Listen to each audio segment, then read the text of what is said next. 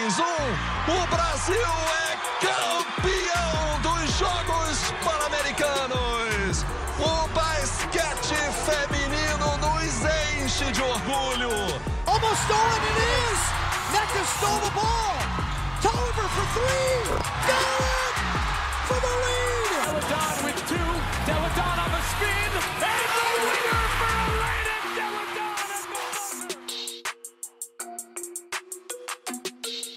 Bom dia, boa tarde, boa noite, pessoal. Nós estamos de volta para poder comentar sobre WNBA depois de praticamente uma semana de jogos. É, e caso vocês não me conheçam, eu me chamo Kainan. Eu sou a Ana. E bem, como eu acabei de falar, a gente é, assistiu quase a uma semana de jogos, mais ou menos. Não sei se uma semana certinho, mas é, a gente conseguiu. To todas as equipes já jogaram ao menos uma partida. E hoje, na verdade, a gente vai comentar, vai dar prioridade às equipes que já jogaram mais de uma partida, que já jogaram duas ou três. E a gente vai comentar sobre as coisas mais interessantes que a gente viu, que a gente conseguiu é, constatar a partir dos jogos que a gente viu aí a partir do dia 14, né? Acho que a gente pode tirar algumas conclusões, ainda que talvez algumas não sejam tão precisas, digamos assim, porque de qualquer maneira foram poucos jogos, mas alguma coisa a gente pode comentar, a gente pode extrair sobre essa primeira essa primeira semana de WNBA, né? É, mas fala lá, Ana, como que você tá? O que você achou dessa primeira semana de modo geral? Sobre as coisas que você viu? É, como você está? Como foi essa experiência de voltar a assistir WNBA finalmente? É, mas é sempre muito bom, né? A gente, a gente só sabe quanta saudade que a gente tem quando realmente a gente consegue sentar e ver aí três jogos num dia, passar aí o dia inteiro frente a a, a tela assistindo, mas assim, no geral foi muito bom, foi assim acima das minhas expectativas, jogos muito interessantes, finais muito emocionantes, né? Aquele, aquele jogo ali do, do Liberty contra o Fever, primeiro jogo ali muito emocionante, terminou com game winner. Então, é, no geral, assim, um alto nível de basquete, algumas equipes bem entrosadas, que é algo que a gente realmente não espera a primeira semana. Então, tô muito, mas muito animada mesmo, né? E, e esse aí foi, assim, só o primeiro gostinho do, do que vem ser essa temporada aí que promete muito. É, com certeza. A abertura foi demais. Eu até cheguei a comentar lá no Twitter do perfil que eu acho que a WNBA nunca mais vai querer tirar o Fever e o Liberty da rodada de abertura. Mas ainda assim, na temporada passada elas é, protagonizaram um bom jogo e agora conseguiram também. Foi um jogo bem competitivo, né? Acho que a gente pode esperar ver esse jogo mais vezes aí, pelo menos no próximo ano, né? As equipes elas podem não ser muito boas, né? O Fever, especialmente, tem muitos problemas, mas enquadra é enquadra, né? E eu acho que é, o que mais me interessou é que até mesmo a pior das equipes tem pontos muito interessantes, tem jogadoras é, é, que, que tem um potencial grande. Então, assim, toda equipe basicamente vale a pena assistir por alguma razão. É, você nunca sabe quando que você vai assistir um jogo tão competitivo como esse, independente da, como você falou, da é, de quão bem ou quão mal a equipe está na temporada, né? Citando o Fever como exemplo. E isso é verdade. É, como a gente já começou aqui a comentar sobre é, sobre um dos jogos da temporada, acho que a gente pode começar a falar sobre as coisas que a gente mais achou interessante nesse começo de temporada, né? Queria deixar claro aqui que as equipes que vão jogar, que jogaram apenas uma partida, a gente não vai comentar tanto quanto outras. A gente julga que ainda não é, não tem tanto assim para a gente poder comentar com mais firmeza, com mais precisão e poder julgar de uma maneira correta. Um jogo é muito pouco. É, dois e três jogos também são pouco, mas ainda são mais. É, a gente ainda tem mais um pouco para poder ver como a equipe se porta, como a equipe está pensando o jogo nessa, nesse começo de temporada. E eu acho que a gente pode escolher uma equipe em particular para poder começar, porque é uma equipe que a gente depositava bastante, bastante fé, a gente acreditava que seria uma das equipes que iam disputar as cabeças da liga, ali a primeira, segunda, terceira colocação. E a equipe, na verdade, não começou tão bem assim. Claro, é, não significa que a equipe não vai se recuperar depois, mas a gente precisa comentar porque é uma equipe que a gente botava bastante fé e não começou bem, definitivamente não. E a gente vai explorar aqui os porquês da equipe não ter começado tão bem, né? E essa equipe, acho que talvez vocês já imaginem qual é, é o Minnesota Lynx, que começou a temporada com duas derrotas. A equipe perdeu para o Phoenix Mercury por 75 a 77. Foi o jogo do Game Winner da Diana Taurasi, outro bom jogo aí na, na primeira semana da WNBA, definido ali nas posses finais. É um jogo muito bom do trio Dangerfield, McBride e Powers, né? As duas últimas estreantes aí na equipe vieram no off-season. É, e também perdeu para o New York Liberty por 75 a 86. Um jogo bem bem ruim da equipe. É, acho que só a Faust dá para poder salvar da equipe. A Silvia Faust jogou muito, é, conseguiu produzir bastante ali no.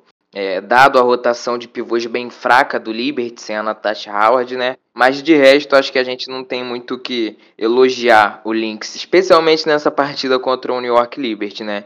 E aí eu acho que a pergunta que fica é se a equipe talvez é, era tudo isso mesmo que a gente esperava, se talvez elas vão demorar um pouco mais para poder encaixar do que a gente julgava, isso vai custar algumas posições, vai custar a equipe é, ter um pouco mais de facilidade para poder se alocar ali na parte de cima, ou se de repente as expectativas eram altas demais, né?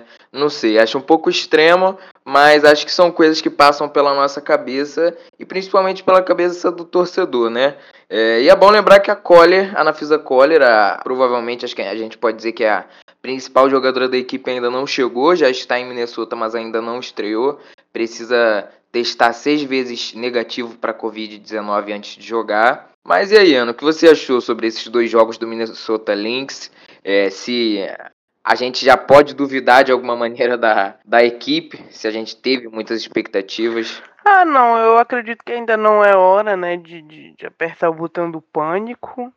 É, não me surpreende é, o que está acontecendo no Minnesota Lynx. Na verdade, eu acho que é algo bem comum com as equipes, né, é, que acabaram adicionando peças importantes que ainda estão se conhecendo. Aqui, para mim, o principal problema do Lynx é a falta de química. É, o time ainda está buscando uma identidade conjunta. É, a, Anafisa Collier faz muita falta, né? E, e, uma jogadora do calibre dela com certeza faria falta. Mas assim, o time ainda está um pouco perdido em quadra. É, é, ainda joga muito individualmente, o que não é uma não é algo comum da gente ver da equipe de, de Minnesota, né? Uma falta de jogo coletivo. Mas eu, eu vi um tweet que é, do, no jogo contra o Liberty, é, um desses repórteres americanos tweetou algo que eu acho que é muito persistente aqui, era que o New York Liberty jogava com uma equipe e o, o Minnesota Lynx jogava com indivíduos. E acho que é basicamente é, é isso que, que, que aconteceu nesses dois jogos. Mas apesar disso, eu, eu, eu acredito que é, não, é, não é hora de, de entrar em pânico, não é hora de duvidar, eu ainda tenho expectativas altas.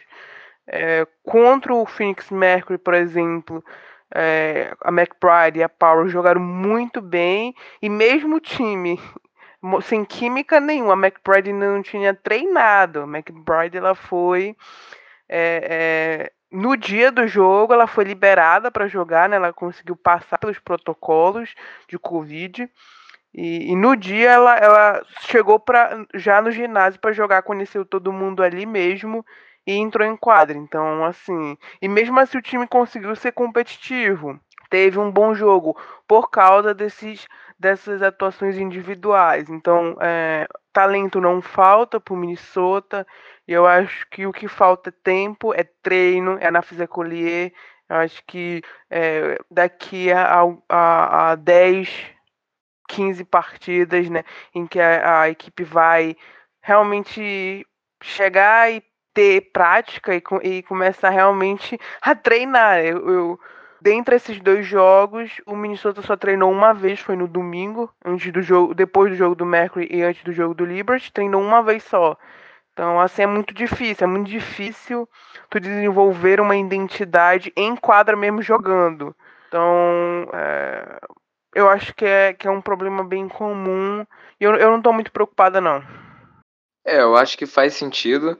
Até porque a equipe teve o training camp, mas é, peças-chave da equipe, como por exemplo a própria Anafisa Collier e a McBride, não estavam por terem compromissos é, com as suas equipes da Europa. Então é natural que é, haja uma falta de sincronia nessa, nesse começo, nessa reta inicial, né?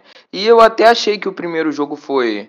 É, demonstrou que pode dar muito certo, porque eu vi a McBride comentando que ela chegou e o que a Reeve disse é que ela devia ser ela mesma, que ela poderia ser ela mesma e é, obviamente uma carta branca para ela poder fazer o que quisesse ela enquadra para ela poder ter liberdade. E o que a gente viu foi uma McBride bastante consistente acertando os arremessos abusando do chute depois do corta-luz é, e foi bastante legal de ver. A, a Powers também jogou muito bem. É, são duas jogadoras que é, individualmente, é, jogando no um contra um, são bastante desenvolvidas. E foi, foi interessante de assistir. E apesar do jogo ruim na segunda partida, a gente viu, é, principalmente nessa primeira, que a equipe tem muitas opções né, a seu dispor. É, agora, claro, a equipe sem a Collier a Eknoa também, que é a pivô de reposição da Silvia Falls, é, lesionou e não pôde jogar essa segunda partida. A, a, a novata Renia Davis, que não deve jogar nessa temporada. A equipe tem algumas ausências que são importantes de qualquer maneira, né? A gente precisa pesar isso na balança também. Mas a equipe tem ainda assim, apesar dessas ausências, algumas combinações muito interessantes possíveis em quadra, né? A gente já viu de tudo nesses dois jogos e eu acho que isso é bom. Acho que a Reeve tem tentado, na medida do possível, é, testar diferentes quintetos, ver o que dá certo, o que não dá certo. E eu, eu gostei das possibilidades, apesar da execução não ter sido tão boa assim, né? Mas como você disse, acho que não é momento para pânico. O, a falta de treino e de química faz muita falta. No primeiro jogo não pareceu que fazia tanta falta assim, porque os arremessos caíram. Mas no segundo ficou um pouco mais evidente, né? A McBride e a Powers tiveram um jogo bem ruim. Elas selecionaram muito mal os arremessos, forçavam alguns. Mas acho que a longo prazo isso tende a se consertar com tempo, com entrosamento, é, que pareceu que não fez tanta falta assim no primeiro jogo, mas no segundo jogo a gente viu é, como isso fez falta, né? Especialmente contra uma equipe como o New York Liberty, que vai dar os melhores arremessos possíveis sempre, e você não pode se dar o luxo de, é, de não estar entrosado, de errar algumas posses por bobeira, por não saber muito bem aonde sua companheira vai estar tá, para dar o passe na, na altura, na medida certa. Então acho que também não é para tanto, na verdade, né? Eu gostei bastante da, da, do primeiro jogo, das possibilidades que a equipe tem. É, é assim, as combinações elas são é, muito perigosas, né? É, e muito divertidas de assistir, principalmente as guardas ali dela, né? A Dangerfield, a McBride, a Powers. É, é, quando elas estão jogando bem, elas realmente jogam muito bem. A Powers também é uma, uma jogadora que, que embora ela, ela não, não teve ali uma eficiência, como todo top da equipe no jogo do Libras, ainda assim eu achei que ela, ela conseguiu contribuir bastante, é uma jogadora que tem muita energia, né? Que é, se dedica muito na, na parte defensiva. Então, assim, como o time só tá jogando individualmente e parece que ainda não encaixou, é, na minha opinião, esse individualmente ele é o bom bastante, mas claro, não é bom para ser competitivo dentro da WNBA contra, mas assim ainda é um, um, time perigoso só jogando individualmente. Então, quando acredito que o esquema fechar as jogadoras se entenderem que a, principalmente a bola rodar, que eu acho que é o que falta, né?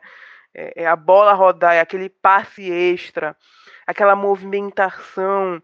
Então, quando acho que isso acontecer, aí a gente vai a gente vai conseguir ver um time muito perigoso. Porque, como eu disse, talento tem.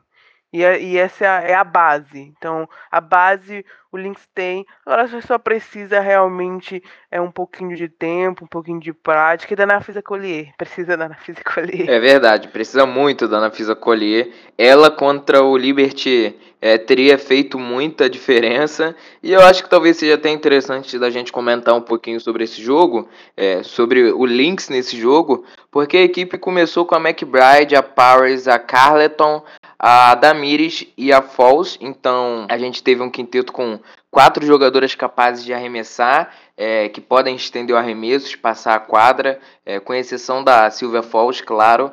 E a gente viu a Dangerfield vindo do banco, talvez é, por causa da que o encaixe com a equipe do Liberty não fosse tão bom assim, e a gente viu que realmente não era ao longo do jogo. É, quando a Dangerfield entrou em quadra, ela pouco pôde fazer, foi defendida a maior parte do jogo pela Betnija Lenner, e a Dangerfield ela é a principal é a principal organizadora de jogo da equipe, a gente pode dizer assim, né? E quando o Liberty impediu que ela desenvolvesse o jogo dela, pondo a Lenny que é uma ala muito forte, alta e muito móvel para poder defendê-la, eu acho que ficou é, talvez expôs de alguma maneira a necessidade que o Lynx é, talvez vá ter é, a longo prazo de um pouco mais de organização de jogo quando a Dangerfield não estiver em quadra, né? Não sei se é algo que a gente precisa se preocupar tanto assim, se a falta de química e entrosamento entre as jogadoras talvez tenha agravado essa dificuldade na criação da equipe, mas foi algo que a gente pôde ver, né, na minha opinião, é quando a Dangerfield não estava em quadra em diversos momentos, a McBride, a Powers e as outras jogadoras em geral e as outras jogadoras em geral tiveram bastante dificuldade ali na construção ofensiva e quem sabe talvez a equipe não não precise, né, a longo prazo de uma armadura que possa é, suprir os minutos, que, os minutos que a Dangerfield sentar no banco. Mas não sei o que você acha sobre isso. É, isso já era talvez a maior fraqueza do, do, do, de Minnesota, né? Realmente não tem ali uma criadora reserva. É, sobre a, a Dangerfield vindo no banco, eu acho que foi uma tentativa ali da Sherry Reeves de tentar simplesmente é, ser mais alto que o Liberty. O Liberty é, tá jogando numa, numa, num esquema relativamente baixo ali, principalmente é, no seu garrafão. Então acho que não foi mais nada do que a, a, a, a Reeves tentando é, vencer o Liberty por altura. Não era uma ideia ruim, só acabou realmente não funcionando nada. É, o time não organizou bem. É, o que, que não me espanta, porque é, na minha concepção a WNBA na a posição de armador é a principal posição do basquete, como tudo para mim. Então, e na WNBA em particular, equipes que não têm bons criadores são equipes que acabam sofrendo muito na organização e foi isso que aconteceu com, com o Lynx. É, mas realmente a, a de forma geral, é uma dificuldade, é uma fraqueza nesse elenco que é, que é tão bom. Hum, é, não acredito que o time vá realmente tentar consertar, porque se, se quisesse já teria feito. É, ali a fé é na, na, na Rachel Berman. Não sei porquê, não gosto muito dela. Acho uma jogadora muito abaixo da média mas ela tem a confiança da Reeves, então é, já tem a confiança já há um tempo, então acredito que ela deva ser a criadora ali, na, na, no ideal ela deva ser a criadora reserva ali atrás da Dangerfield. Assim, é bom? Não é bom, mas é, se a Dangerfield conseguir jogar muito, e ela está no segundo ano, né, então ela pode jogar muito tempo e é, então é, possa que possa ser que não seja um, um, problema tão explorado, mas se tiver alguma preocupação com links seria essa. É, eu acho que você citou bem que o, o New York Liberty ele tem tido uma dificuldade muito grande ali na, na dentro do garrafão, na área pintada, de defender o próprio aro, mas a equipe em si ela tem é, variado quintetos às vezes que são bastante altos e até foi isso que, na minha opinião, deu um pouco mais de dificuldade para Dangerfield conseguir fazer o que ela normalmente faz, né? Não só sendo defendida pela Betnija Lenny, mas o Liberty em alguns momentos tinha Lenny, tinha a Michaela Oniware, a própria Kyle Shock e outras jogadoras bastante altas, a Jasmine Jones ali no quinteto titular. Então, é, ela realmente teve muita dificuldade e eu pelo menos acredito que a Dangerfield seja uma criadora muito boa, ela tem uma visão de quadra muito boa. E tendo a concordar com você que, que a Rachel Bayham, eu não sou o maior fã dela também.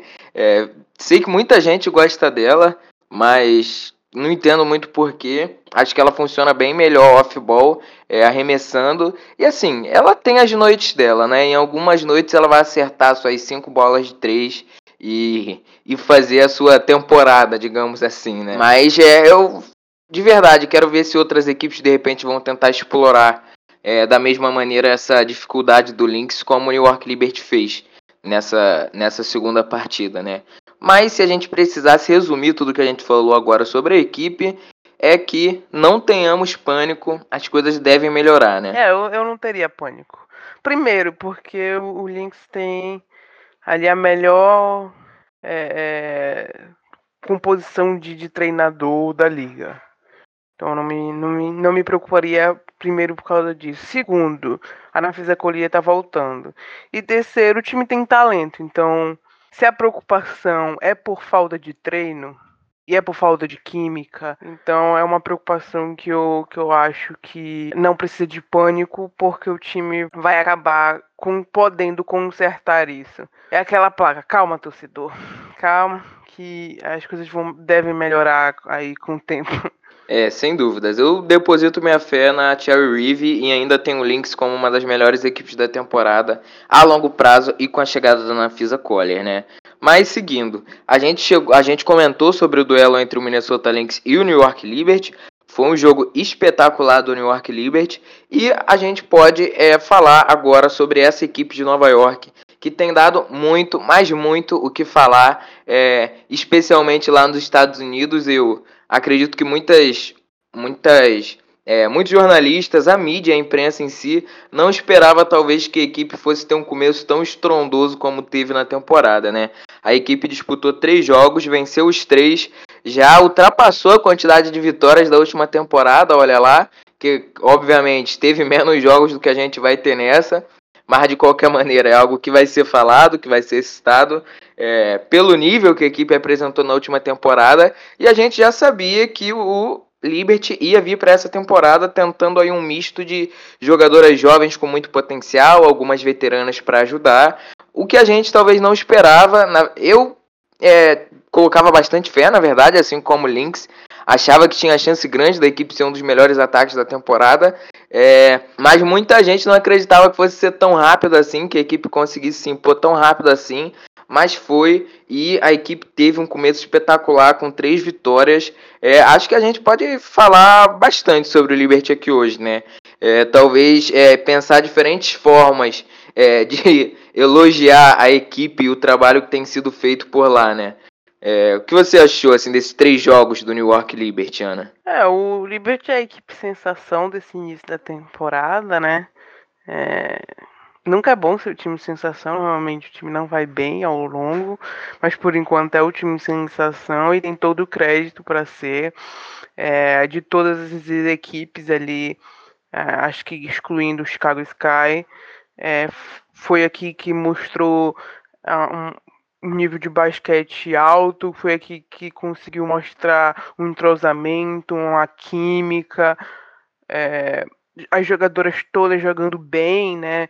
Tanto ali as titulares quanto do banco. Eu acho que é um crédito que a equipe merece muito. É, realmente defensivo, não tem a melhor das defesas. Ah, por enquanto ali tem, tem uma fraqueza bem clara de altura mesmo ali no seu garrafão, né? Mas é, se ajustou, se ajustou para isso, se preparou é, com a contribuição de todo mundo ali em volta, é, conseguiu mitigar esse problema e, e assim, o ataque é fenomenal.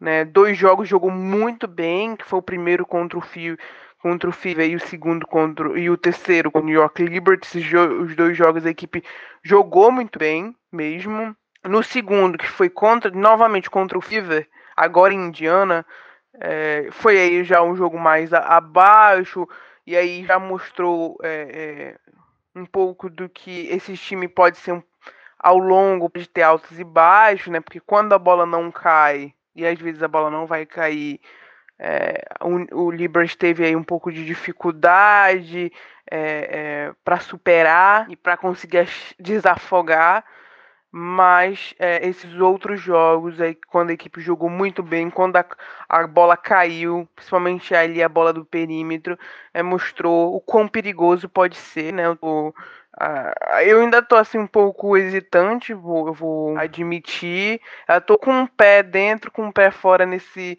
nesse trem aí do hype do Liberty. É, quero ver o retorno da Natasha Howard. Quero ver como vai ser o time com ela, né? Se vai ser tão bom quanto a gente pensa que pode ser. E aí tem muito, realmente muito potencial, porque por enquanto a maior fraqueza nesses três jogos foi o garrafão, que é aí uma fraqueza totalmente esperada, né? Mas com ela basicamente se resolve isso, né? A Howard é uma das melhores defensoras, não só ali, não ali só da do garrafão, mas como em geral, como todo dentro de toda a WNBA. Então, é, é, o que a gente espera é que o time é, melhore ainda mais. Mas eu ainda estou um pouco hesitante. Quer ver ali um pouco mais de jogos mas o que importa e desses três o que a gente pode é, apenas dar o crédito às jogadoras, à comissão técnica, né? O Walt Hopkins ele, ele nesse jogo do Lynx é, ele ajustou muito bem a equipe, né?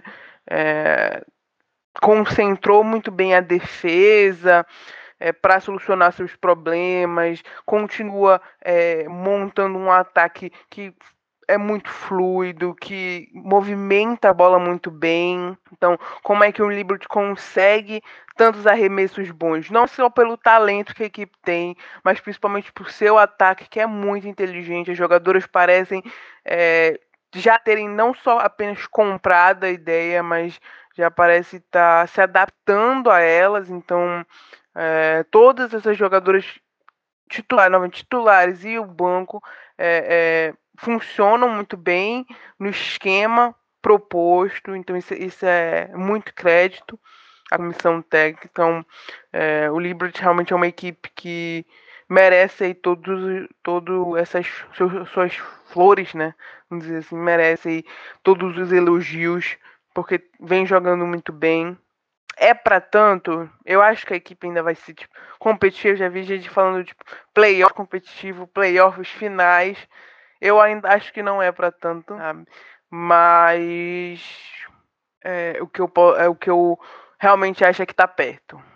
Sabe? O, o, o Liberty é, nem, nem lembra mais aquela equipe de 2018, que era uma terra arrasada e é, esse é, é é para mim uma, é, o ideal. Quando o Liberty vai bem, eu acho que a liga como um todo vai bem.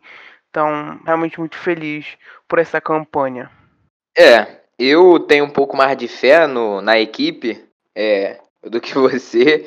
E até assim, é, sobre o, o, garrafão, a chegada da Natasha Horde, é, a Kyle Shock, ela não é pivô, né? E eu acho que o problema da equipe nem seja a altura, porque a Kyle Shock, ela é bastante alta. Só que assim, ela não é móvel, sabe? Ela é no critério mobilidade, agilidade, coitada, ela passa mal. Ela não tem impulsão, ela não consegue contestar bem os arremessos, ela é uma ala pivô que espaça a quadra. E a equipe não teve realmente reposição é, na posição 5, não tinha com quem jogar ali que pudesse é, dar o mínimo de resistência às adversárias, né? Mas apesar disso tudo, o que a gente viu da equipe ofensivamente é digno de muito elogio, né? E acho que não pode passar em branco o fato da Sabrina Ionesco ter feito aí um triple-double no jogo contra o Lynx, de 26 pontos, 12 rebotes e 10 assistências. Acho que foi a principal pauta, a principal notícia do dia de ontem, e acho que esse aqui é só um número que evidencia o quão bom tem sido esse ataque do New York Liberty, né? A gente já teve em outras, é, outras equipes é, ao longo da história da liga que arremessaram muitas bolas de três, que jogaram com muita velocidade e hoje, inclusive, a gente tem muitas equipes que prezam pela velocidade e pelo arremesso em transição na liga.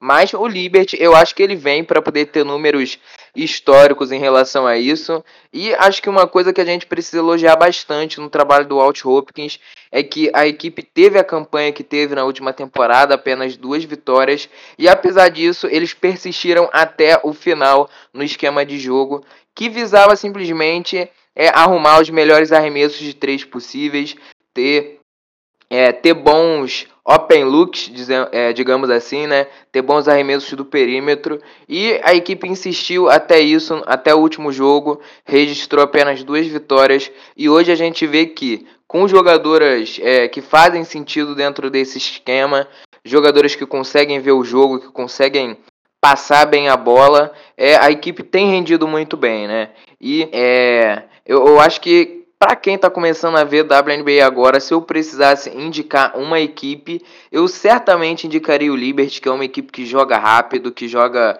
buscando sempre o melhor arremesso, a bola de três, que gera muito highlight, né? Então é uma equipe muito interessante, é principalmente para quem está começando a assistir a liga agora, né? Acredito eu. E eu tenho aqui um dado que a gente pode citar, é que, segundo o Synergy, que é uma plataforma de estatísticas de NBA e WNBA, ah, nesses três jogos é, do Liberty, nesses poucos jogos que a gente teve da temporada até aqui, a, a Ionesco é a jogadora que mais usa, que mais atua no pick and roll, né? Ela faz ali, ela usa a jogada cerca de 10.7 vezes por jogo e juntamente com quem? A Betnija Lene, companheira de equipe dela, que faz é, faz uso dessa, dessa ferramenta 6.7 vezes por jogo até aqui. E acho que é uma equipe única, porque você tem a Ionesco, que é uma jogadora com uma visão de jogo sobrenatural, que sempre vai achar o melhor passe, que sempre vai saber aproveitar o mínimo espaço possível para poder é, achar um arremesso bom para as companheiras ou mesmo para ela arremessar, junto com uma ala que provavelmente é a ala que melhor constrói o jogo da liga, né? É a ala que a melhor visão de jogo tem na liga, que pode jogar no pick and roll, como a gente viu aqui segundo essa estatística. E o Liberty é simplesmente um caminhão de highlights, de bons arremessos de três pontos. E é o que a gente tem visto até aqui agora, né? Eu não me espantaria se a equipe terminasse aí nas cabeças é, com um dos melhores ataques da liga e tendo bastante jogos de placar centenário, inclusive, né? Porque o que a gente viu ano passado foi uma equipe que foi a segunda que mais arremessou bolas de três na liga, a que menos acertou também. E esse ano acho que esse cenário vai mudar um pouco de figura, né? É, e ah, eu preciso dizer, cara, Sabrina Unesco é elite. Cara. E assim, realmente ela é fenomenal. É uma super estrela, tá? Não sei o que, seis, sexto jogo na carreira, mas ela é uma super estrela. Acho que eu não tenho tenho dúvida disso. E mas assim, a Britney Landon é uma All-Star, tá jogando num nível espetacular, né? e, e, assim, o, o jogo dela ali depois do screen, né? O arremesso dela depois do screen é assim, um, um, dos mais bonitos que eu já vi na, na liga. Então essa, essa dupla aí, os números já mostram, mas essa dupla funciona fu e funciona muito bem, né? Se complementa bastante, mas assim, é, e, e, e pensar que tá aí vindo a Howard, que é uma jogadora que já foi nível MVP, né? Então, assim, boas coisas tem no futuro do Libert. E, e a equipe merece muito, trabalhou muito para isso. E, e assim, é, é, a equipe para se assistir.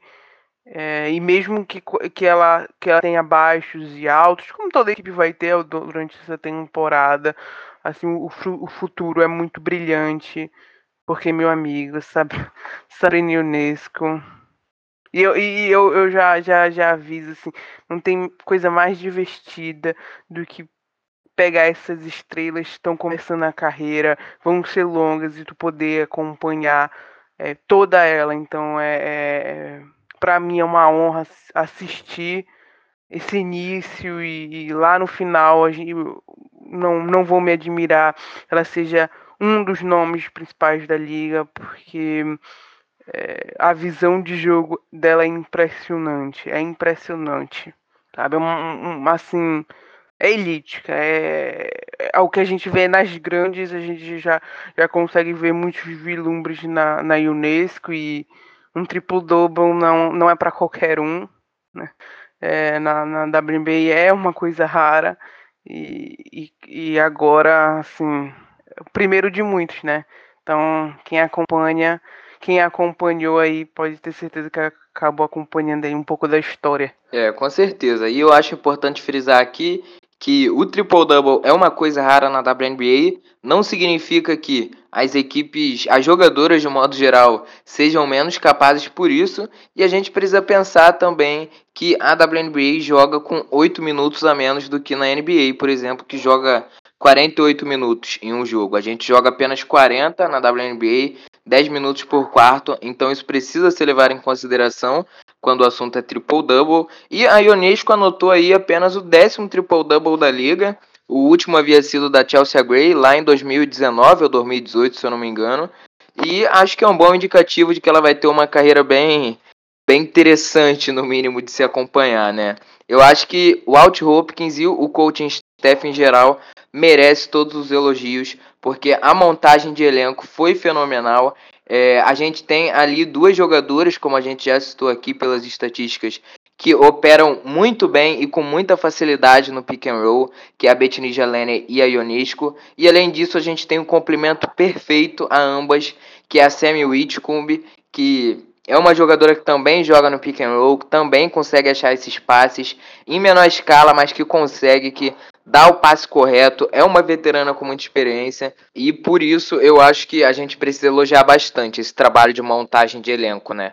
É um elenco muito coeso, que faz muito sentido, que a gente sabe que treinou juntos, mas é, nesse training camp, né? Mas a gente olha e parece que a equipe se conhece, a, joga junto há, há anos, né? A, a, facilidade com que elas se acham em quadra é absurda, mas isso não é nada além de, além de uma equipe muito treinada, é uma montagem de elenco com jogadores com QI de basquete absurdo, que sabem dar o passe correto, sabem se encontrar em quadra. Então, assim, é, é o começo de algo grande, sabe? E eu acredito fortemente que a equipe pode ser uma das melhores da temporada. Eu estou muito ansioso para continuar assistindo todos os jogos dela. E é, acho que a gente ainda vai falar da equipe mais vezes aqui, viu? Ah, não, não vou me admirar, não. Realmente é Sabrina Unesco, a Britney Lane e a Natasha Howard ali é ter três All-Stars, ter jogadores de nível All-Star, assim, realmente é, é, o sonho de todo torcedor. Fazendo apenas um adendo aqui, a Micaela Onier, né, a, a ala aí, novata do New York Liberty, é, estreou bem, na minha opinião, né? Nesses três jogos, ela teve um pouco mais de dificuldade no último, mas é, ela teve jogos bons, é, cortando em direção à cesta por trás da defesa, arremessando bola de três.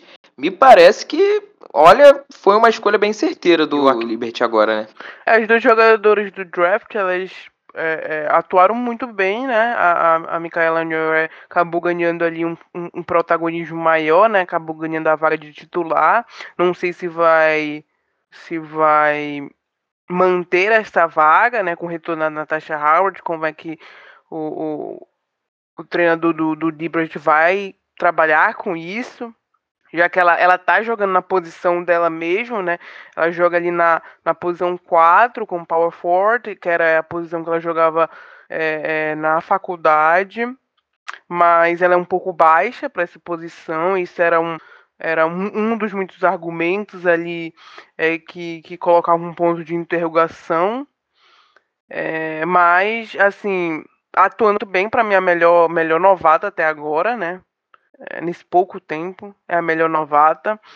é, muito pelo protagonismo que ganhou. É, eu acho que ela, ela, realmente traduziu, e aí eu, eu, eu posso dizer que eu, eu fiquei um pouco surpresa. Ela traduziu melhor do que eu esperava o jogo dela, né? Acho que ela encaixou muito bem mesmo na ideia do Liberty, não só na bola de três, né? É, que ela teve um bom aproveitamento nesses jogos, mas principalmente nos cortes, na movimentação. Achei que ela foi muito bem é, e, e, isso é um ponto muito positivo. Quero ver ela vindo, se ela vir do banco, quero ver como ela lida com isso, com um pouco um protagonismo menor. Então, assim, é uma das, das jogadoras para a gente observar o desenvolvimento ao longo do, desse, dessa temporada. A Didi Richard também foi, uma, outra, foi a outra é, é, draftada, outra novata. Acho que tem aí um, um, um, uma posição muito interessante. Né? Ela, não, ela, ela tem um destaque ofensivo bem menor, não é o dela, mas ela é uma jogadora defensiva fenomenal, fenomenal mesmo. É uma das melhores defensoras do draft, se não for a melhor. Então, e isso ela, ela, ela já mostra no Liberty com, com muita facilidade.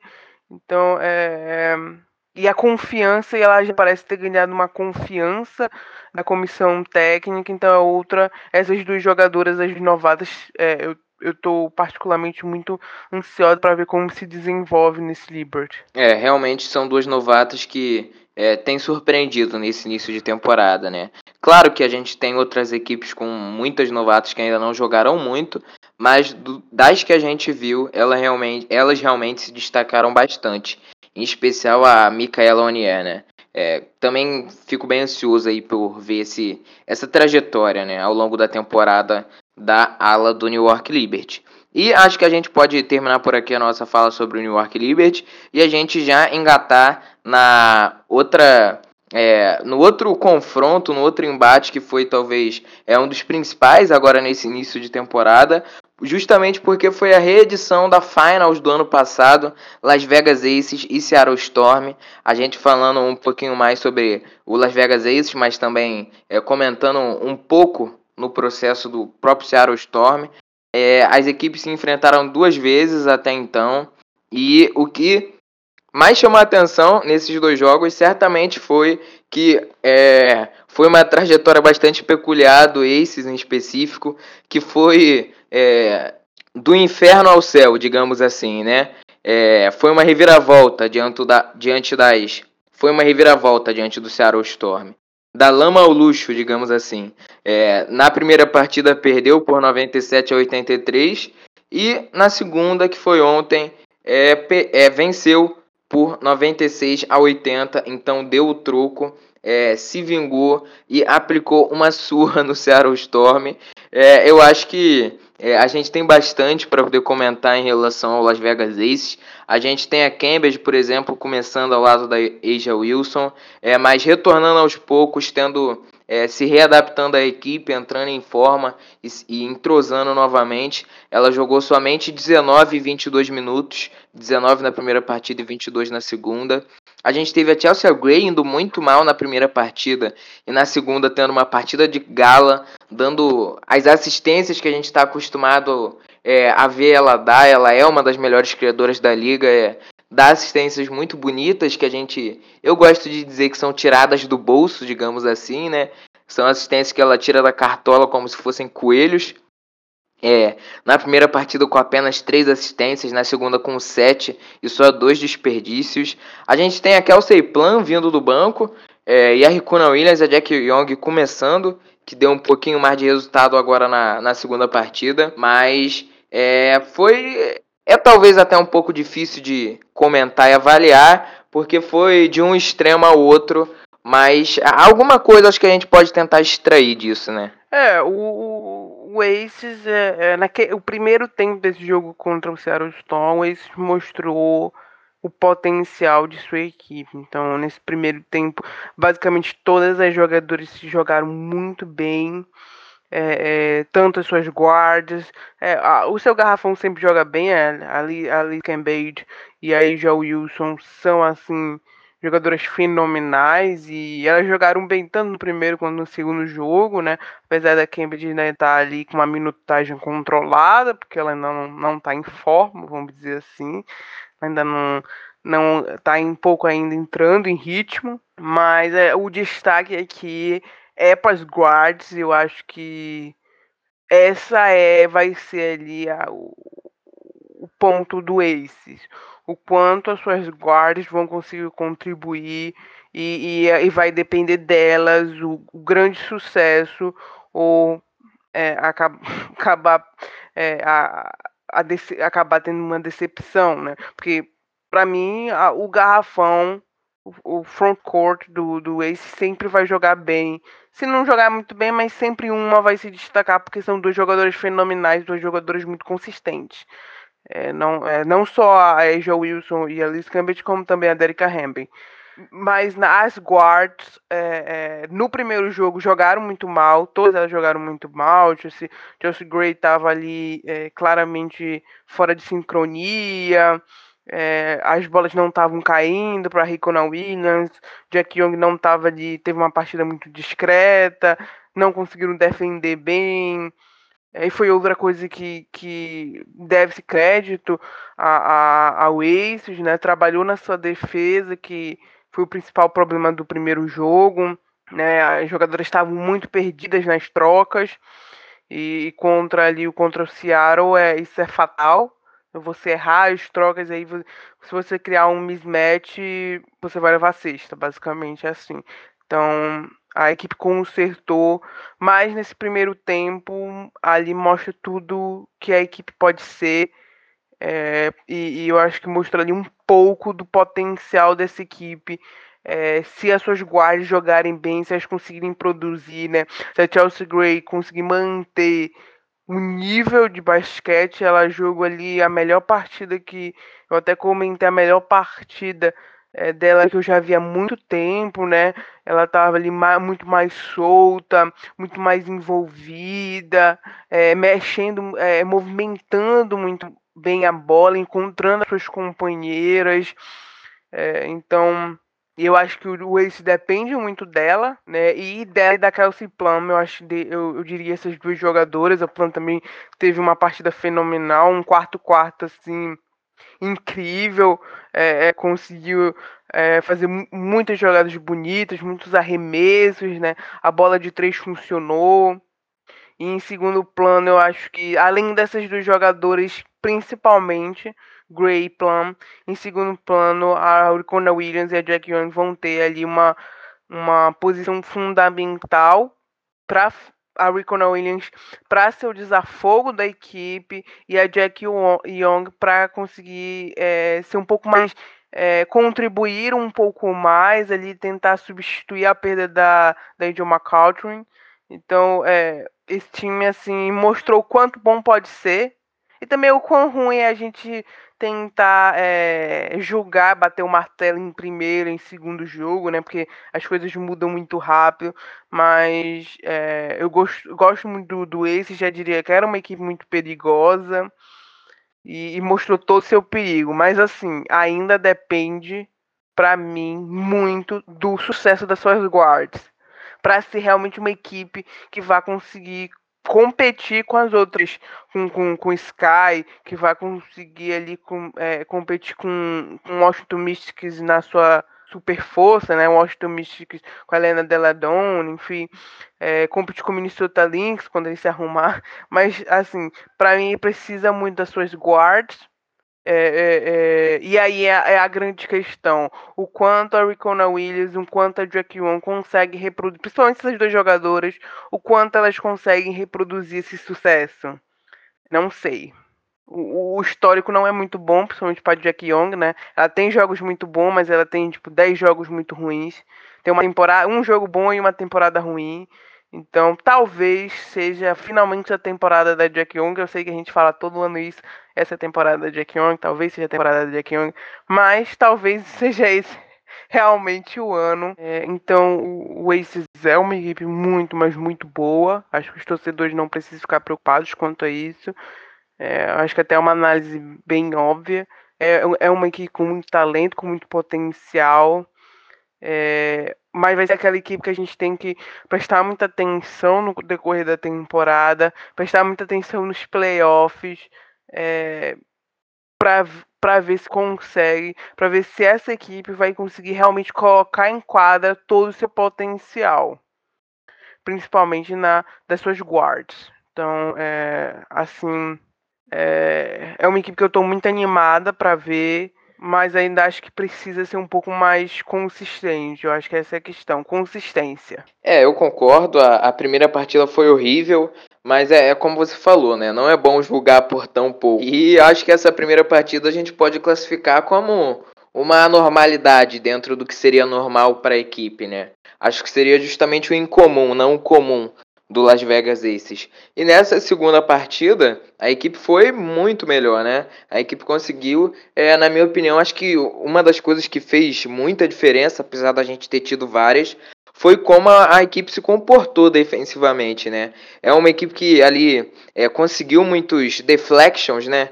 que são nada mais nada menos do que interceptações de bola, de passes dos adversários. A equipe entrou muito mais ligada na defesa, é, dificultou muito mais o trabalho de criação do Seattle Storm, é, da Subbird. O Seattle Storm teve muito, mais muito problema quando a em Canada, por exemplo, precisou entrar no jogo, teve muita dificuldade no processo criativo da equipe. E o Aces tem muito mérito disso. Entrou muito, mas muito bem na defesa. É, em todas, todos os sentidos, a equipe foi bem melhor. É, como você falou, a Chelsea Gray, é, ela entrou muito melhor. Ela realmente parecia animada para poder jogar. Ela parecia ela mesma. Né? Acho que a gente pode dizer isso. Na primeira partida, ela deu arremessos bastante ruins. É, a equipe sentiu bastante a falta do, do espaçamento mesmo, eu acho, na primeira partida. Na segunda, é, a equipe conseguiu acertar os arremessos que normalmente arremessa, é, os arremessos que normalmente caem, na verdade, né? E assim, é, não tem tanto problema assim que você não arremesse tantas bolas de três se você conseguir acertar é, dos outros lugares onde você normalmente arremessa, né? E o Aces conseguiu fazer isso na segunda partida. É, Chelsea Gray realmente parecia mais aclimatada, digamos assim, né? Conseguiu alguns passes que, minha nossa senhora, são coisas assim monumentais, sabe? É, é passe de museu e passe para entrar no museu. E a Cambridge, eu acho que ela foi muito bem, foi muito eficiente. Teve 16 pontos na primeira partida, 18 na segunda. Só em 19 e 22 minutos é bastante coisa. Ela e a Asia Wilson também é, é, sem palavras. Acho que ela e a Cambridge não não tem tanto problema assim para jogar juntas, porque a, a própria Asia Wilson ela é muito efetiva de outros lugares da quadra. É, no arremesso de meia distância, então acho que elas não ocupam exatamente o, espaço uma da outra, acho que dá para funcionar juntas. E assim, é aquele jogo que você assiste esse segundo e você fica pensando: caraca, se for assim todas as noites, dificilmente é, a equipe vai aí vacilar, vai ter muitas derrotas na temporada, né? Dificilmente o Aces vai decair de qualidade da temporada passada se continuar jogando dessa maneira. Não necessariamente com a defesa igual, porque na minha opinião foi o principal é, ponto da equipe que jogou a favor da equipe nesse último jogo. Mas se só o ataque conseguir fluir da maneira que fluiu no último jogo, acho que é, já vai ser é, quase o suficiente ou o suficiente para a equipe ter outra campanha é, digna de equipe campeã, digna de equipe que merece e que vai às finals, sabe? Acho que é, vai ser interessante de acompanhar a partida aqui, até porque a Kelsey Plan, assim como outras atletas da WNBA, vão se ausentar por causa das qualificatórias para o 3x3 olímpico, representando os Estados Unidos. E a gente vai precisar ver um pouco mais da Destiny Slocum, que é a novata do Las Vegas Aces, ver como ela vai agir, como ela vai jogar aí, é, tendo que suprir a ausência da Plan que tem vindo do banco. E é muito importante para a equipe, até porque ela é uma criadora muito boa também. Então é importante que a equipe consiga mesclar é, boas criadoras, tanto a Gray como a Plan nos quintetos, para poder não ter dificuldades no processo ofensivo, né? Mas agora a equipe perde ela por algum tempo, até a realização do, da competição, que se eu não me engano é nos dias 26 a 28 desse mês. E é, é uma equipe para se acompanhar de qualquer maneira e que deve vir muito forte nas próximas semanas, até o final da temporada, né? É, essa primeira partida não deve ser o, o comum da equipe, um pouco mais da segunda, talvez. Eu não sei se as duas partidas vão ser o comum da equipe, né? Então, às vezes tu joga muito bem, às vezes tu joga muito mal. Eu acho que foi bem que aconteceu com a partida primeira. Eu achei que realmente ela foi um, foi anormal, né? É, caiu muito ali no, na, na falta de entrosamento do time é, um pouco de descuidado com a defesa, é, os jogadores estavam um pouco perdidas, não estavam se achando. Eu acho que isso não vai acontecer realmente. A segunda partida, não sei se elas vão jogar sempre bem. Pode jogar e aí o Aces vai ser a equipe a ser batida se jogar naquele nível de basquete que jogou, somente ali no primeiro tempo. É, mas não sei, né? E aí, como eu disse, é, vai. É, os inimigos espero que não, os torcedores espero que sim, é, mas eu realmente não sei. Porque, é porque é difícil, né? E aí vai recair na, na, na, na, na eficiência da Ricona Williams, da Jack Young, principalmente o Jack Young, é, o quanto elas vão conseguir. É, é, ter é, é, o impacto que elas tiveram nesse, nesse jogo, isso aí vai ser muito importante para o sucesso da equipe. É, então acho que a, a, gente ainda vai ver um meio termo, é, mas o que importa é os playoffs. Então é, o que essa, essa equipe tem que buscar nos playoffs é aquele primeiro tempo ali contra o Seattle, que é uma defesa forte, é uma defesa que não dá espaço, é participação da, da, da Wilson, é participação da Liz Cambage, é a Kelsey Plum vindo do banco, muito eficiente, Jack Young trabalhando muito bem, conseguindo converter suas bolas, a, a Chelsea Gray distribuindo os passes, então ali eu acho que o time tem que almejar e assim, atenção no Aces, né? Assim, pode não ser, pode não ter a mesma partida que teve ao longo da temporada, e é difícil, né? Todas as equipes enfrentam altos e baixos, mas o Ace já provou que tem muita equipe, tem muito talento, né? E, e, e, pode ser muito perigoso. É, realmente. Eu espero que dê tudo errado, que a equipe fracasse, mas enfim.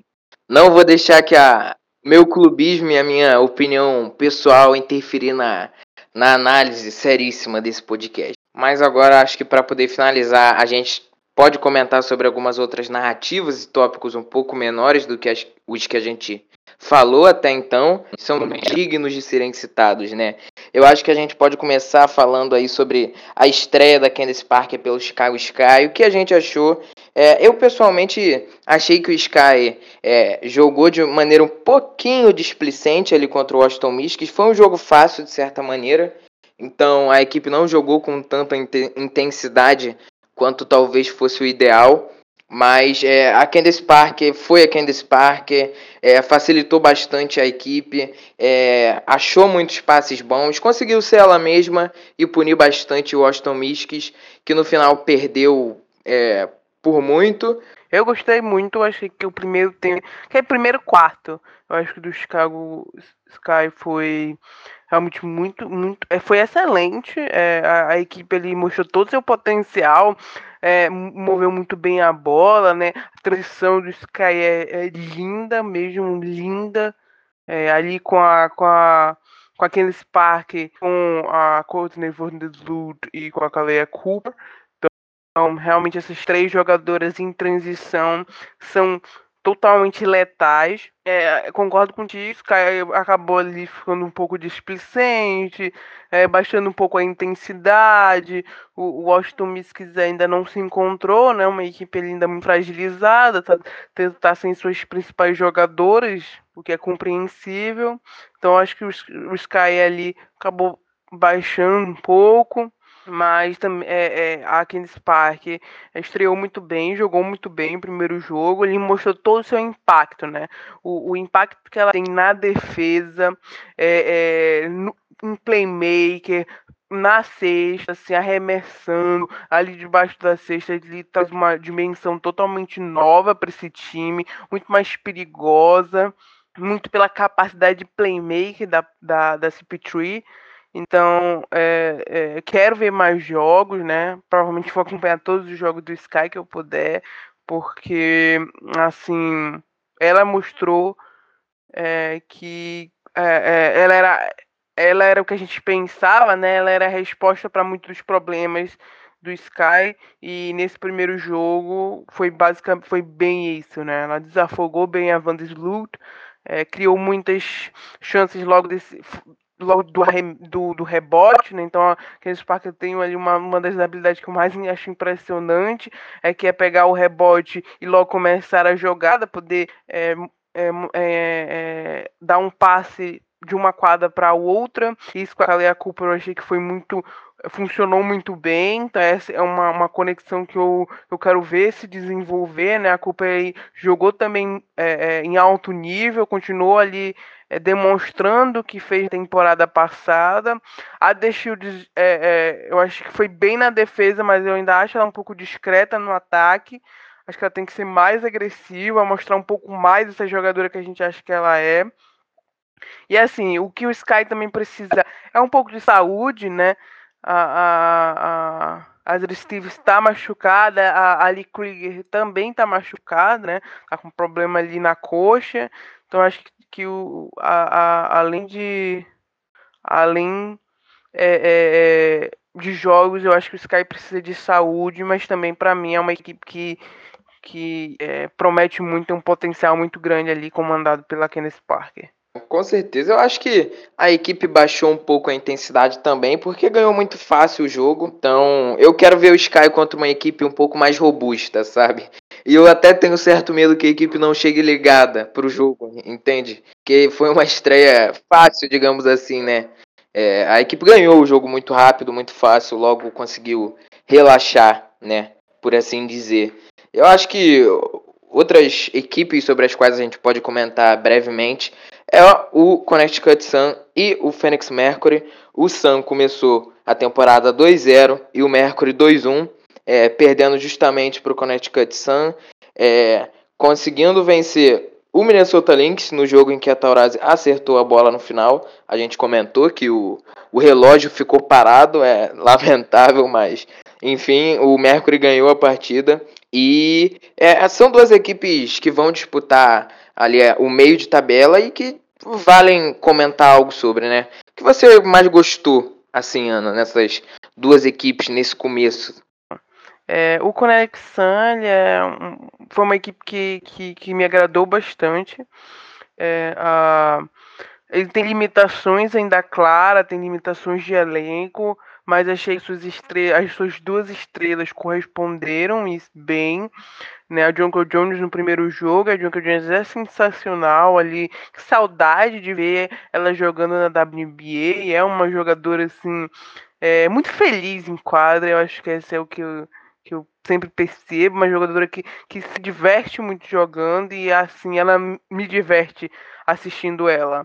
E a Devonta Bonner, né, jogou também outro jogão ali com o Mercury, né? Mostrou todo, toda sua capacidade é, é, é, como score, né? Então ainda em cima do Mercury com, esse, com a antiga, sua antiga equipe. Então eu achei que nesses dois jogos é, foi deu certo o que o, o, o Sam planeja, que é, é ter uma, uma, uma defesa sustentável, conseguir que as suas estrelas brilhem e ter ali um elenco é, de apoio que seja um pouco efetivo, né? Não precisa ser muito, não precisa brilhar, mas que seja efetivo. Então, achei que o Sam, como equipe coletiva, funcionou muito bem e isso me agrada. Acho que isso é um benefício. E tudo isso sem a sua armadora principal, que ali também é, é, é, um, ponto muito positivo, né? A equipe conseguiu se seu elenco de apoio, que é o principal ponto de interrogação, seu elenco de apoio correspondeu nesses dois jogos. Agora é esperar e ver se continua com essa, com essa atuação. O Mercury, é, assim, eu acho que eu já, já falei, né? Não é uma equipe que me agrada como uma equipe co competitiva. É, nesses dois nesses dois jogos, né? Era o que eu esperava, né? Ainda é a equipe do ano passado, uma equipe que é, é muito dependente do, do seu Big Free. Então, se a Skylar Diggs Smith, se a Diana Taurasi ou se a Britney Griner não funcionarem, a equipe toda não funciona. Principalmente a Diana Taurasi. Parece que o, a, o elenco como um todo, ele é, é, suga muito, ele aproveita muito a energia da Taurasi. Então, e como do Big Free, então, é, ainda é um time que depende muito da atuação dessas três jogadoras, né? O banco do, do Mercury é inexistente, basicamente. Então, ainda acho que é um time cheio de buracos, é um time que, é, que consegue vencer jogos, porque tem três jogadoras sensacionais, tem a melhor jogadora de todos os tempos, né? Tem uma das melhores pivots da liga, tem uma das melhores é, guards da liga, né? Então, assim, é, é um time que vai vencer por causa do seu talento, mas é, é, assim, eu não confio por enquanto nesse, nessa equipe de apoio, se não, assim, com exceção da, da Turner, que é um, um uma calorosa assim surpresa, não surpresa, mas é, é, é uma, uma, uma dessas jogadoras que estão lá do radar que, que são excelentes, né? A Turner é uma das melhores defensoras da liga, ele para mim tá ali na disputa grande é, para ser com a melhor defensora e é uma jogadora que está se mostrando inteligente no ataque. Então, além do Big Free, do Big Free e, e ela, eu, eu não confio nesse time do Mercury. É, o jogo entre o Phoenix Mercury e o Connecticut Sun, que o Sun venceu, é, deu ao Mercury a única derrota da equipe até então. Foi um jogaço na segunda metade, em especial. A primeira metade foi um pouco fraca. Mas na segunda metade foi um jogo de sexta lá, sexta cá, sexta lá, sexta cá. E a John Cal Jones, como você bem disse, é uma jogadora alegre que dá, dá vontade de se jogar, você fica feliz vendo ela jogar também. E defensivamente, o que ela fez com a Britney Griner, o que ela fez com a Britney Griner nesse jogo foi espetacular. É, na cobertura do aro, é, defendendo o aro, ela é excepcional. E é sobre o Mercury, sofreu muito quando o Sam apertou a defesa. A equipe não tem muitos mecanismos ali para poder é, tentar um subterfúgio, digamos assim, contra defesas um pouco mais arrojadas e teve dificuldade, acabou perdendo. E a John Cal Jones passou o carro aí na, no primeiro jogo do, do Sun contra o Atlanta Dream, que não estava preparado, foi destroçado.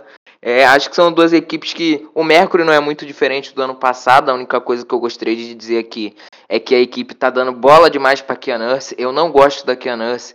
Ela tá arremessando bola que não devia arremessar. E eu quero muito ver a Megan Walker tendo mais minutos nesse time. Sério, é, é, esse jogo aí na reta final contra o Connecticut Sun, a quantidade de bola que a Nurse arremessou, assim, totalmente torta, desajeitada, ah, me dá ódio, entendeu? Mas enfim, é, é isso, sabe? Inimigos da Kenas. É, com certeza, não dá. Você tenta depositar fé nela e ela vai lá, pega a sua fé e dá um airball, entendeu? Arremessa ela como se fosse um airball, assim. Realmente. Mas é assim, ela, ela era o que eu bem esperava, sabe?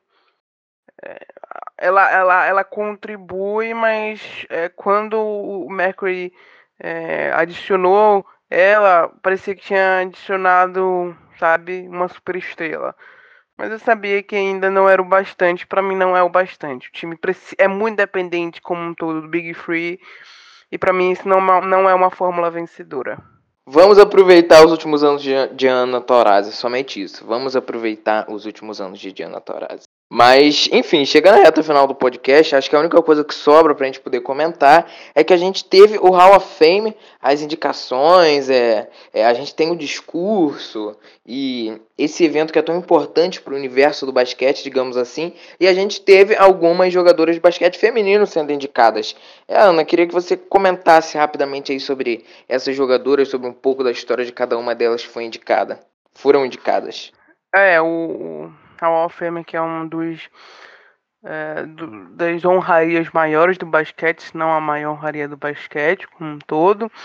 né? É, esse ano ali como da classe 2020, né, do ano passado, entrou finalmente Tamika Catchings, né, é a atual GM do Indiana Fever, foi assim uma, uma das melhores jogadoras da WNBA como um todo, a melhor two-way player, na minha opinião, né, era uma uma defensora fantástica, é, jogava muito também no, no ali no ataque, no, é assim, é, uma daquelas jogadoras que, que disputava toda a bola, então muito feliz por ela que entrou no Hall da Fama, né? Ela merece esse lugar, mais do que merecido.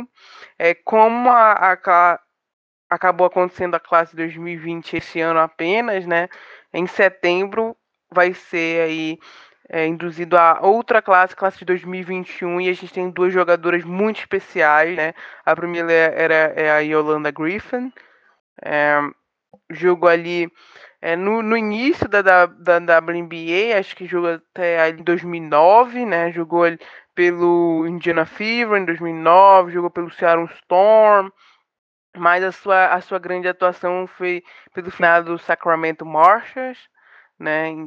que jogou de 1999 a 2007, é uma das maiores defensoras de garrafão que já teve na WNBA, uma center alta, é física, né? É, foi campeã em 2005, é, foi MVP das finais, é, foi uma das primeiras MVPs da liga em 1999.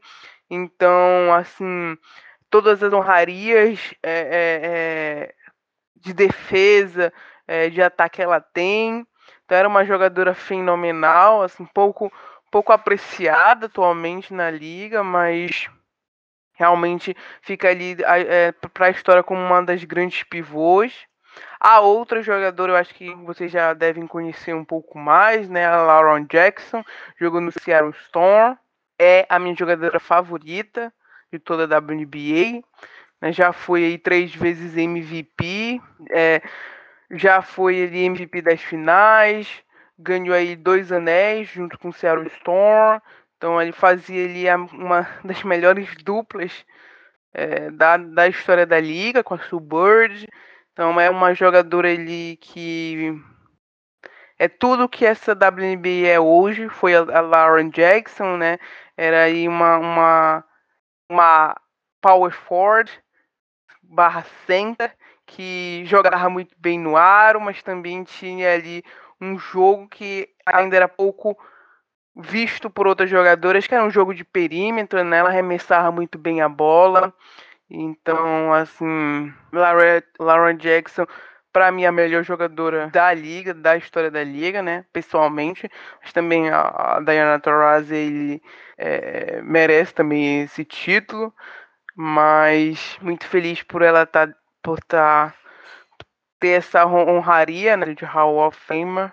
Então são duas jogadoras que foram muito especiais e finalmente eu acho que aos poucos a gente está reconhecendo e está começando a ver jogadores que a gente viu jogar entrando é, é, é, pro Hall da Fama que é, que é muito especial. É, com certeza. É. São jogadoras que é até interessante a gente mencionar aqui, porque fizeram parte da história da WNBA e não faz mal é, é dar um Google, talvez, no nome delas aí, um, no, no YouTube, na verdade, pesquisar no YouTube você encontra diversos jogos de cada uma delas e é, é bom reviver um pouco o passado às vezes, sabe?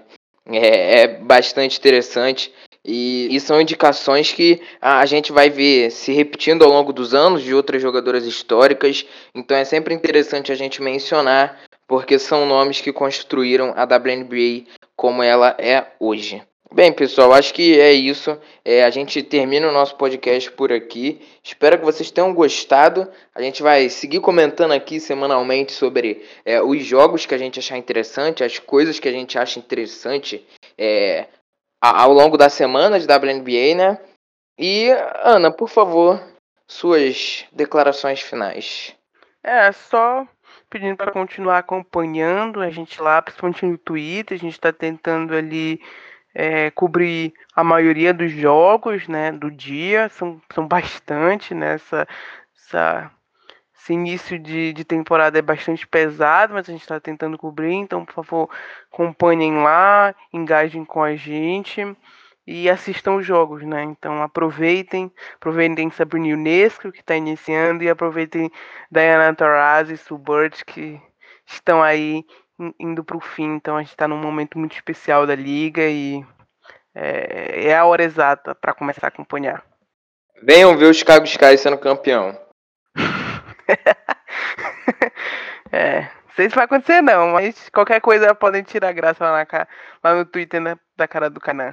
Fica tranquilo, fica tranquilo. Vão lá acompanhar a gente. No mais é isso, pessoal. Valeu e até a próxima. Tchau, tchau. Valeu.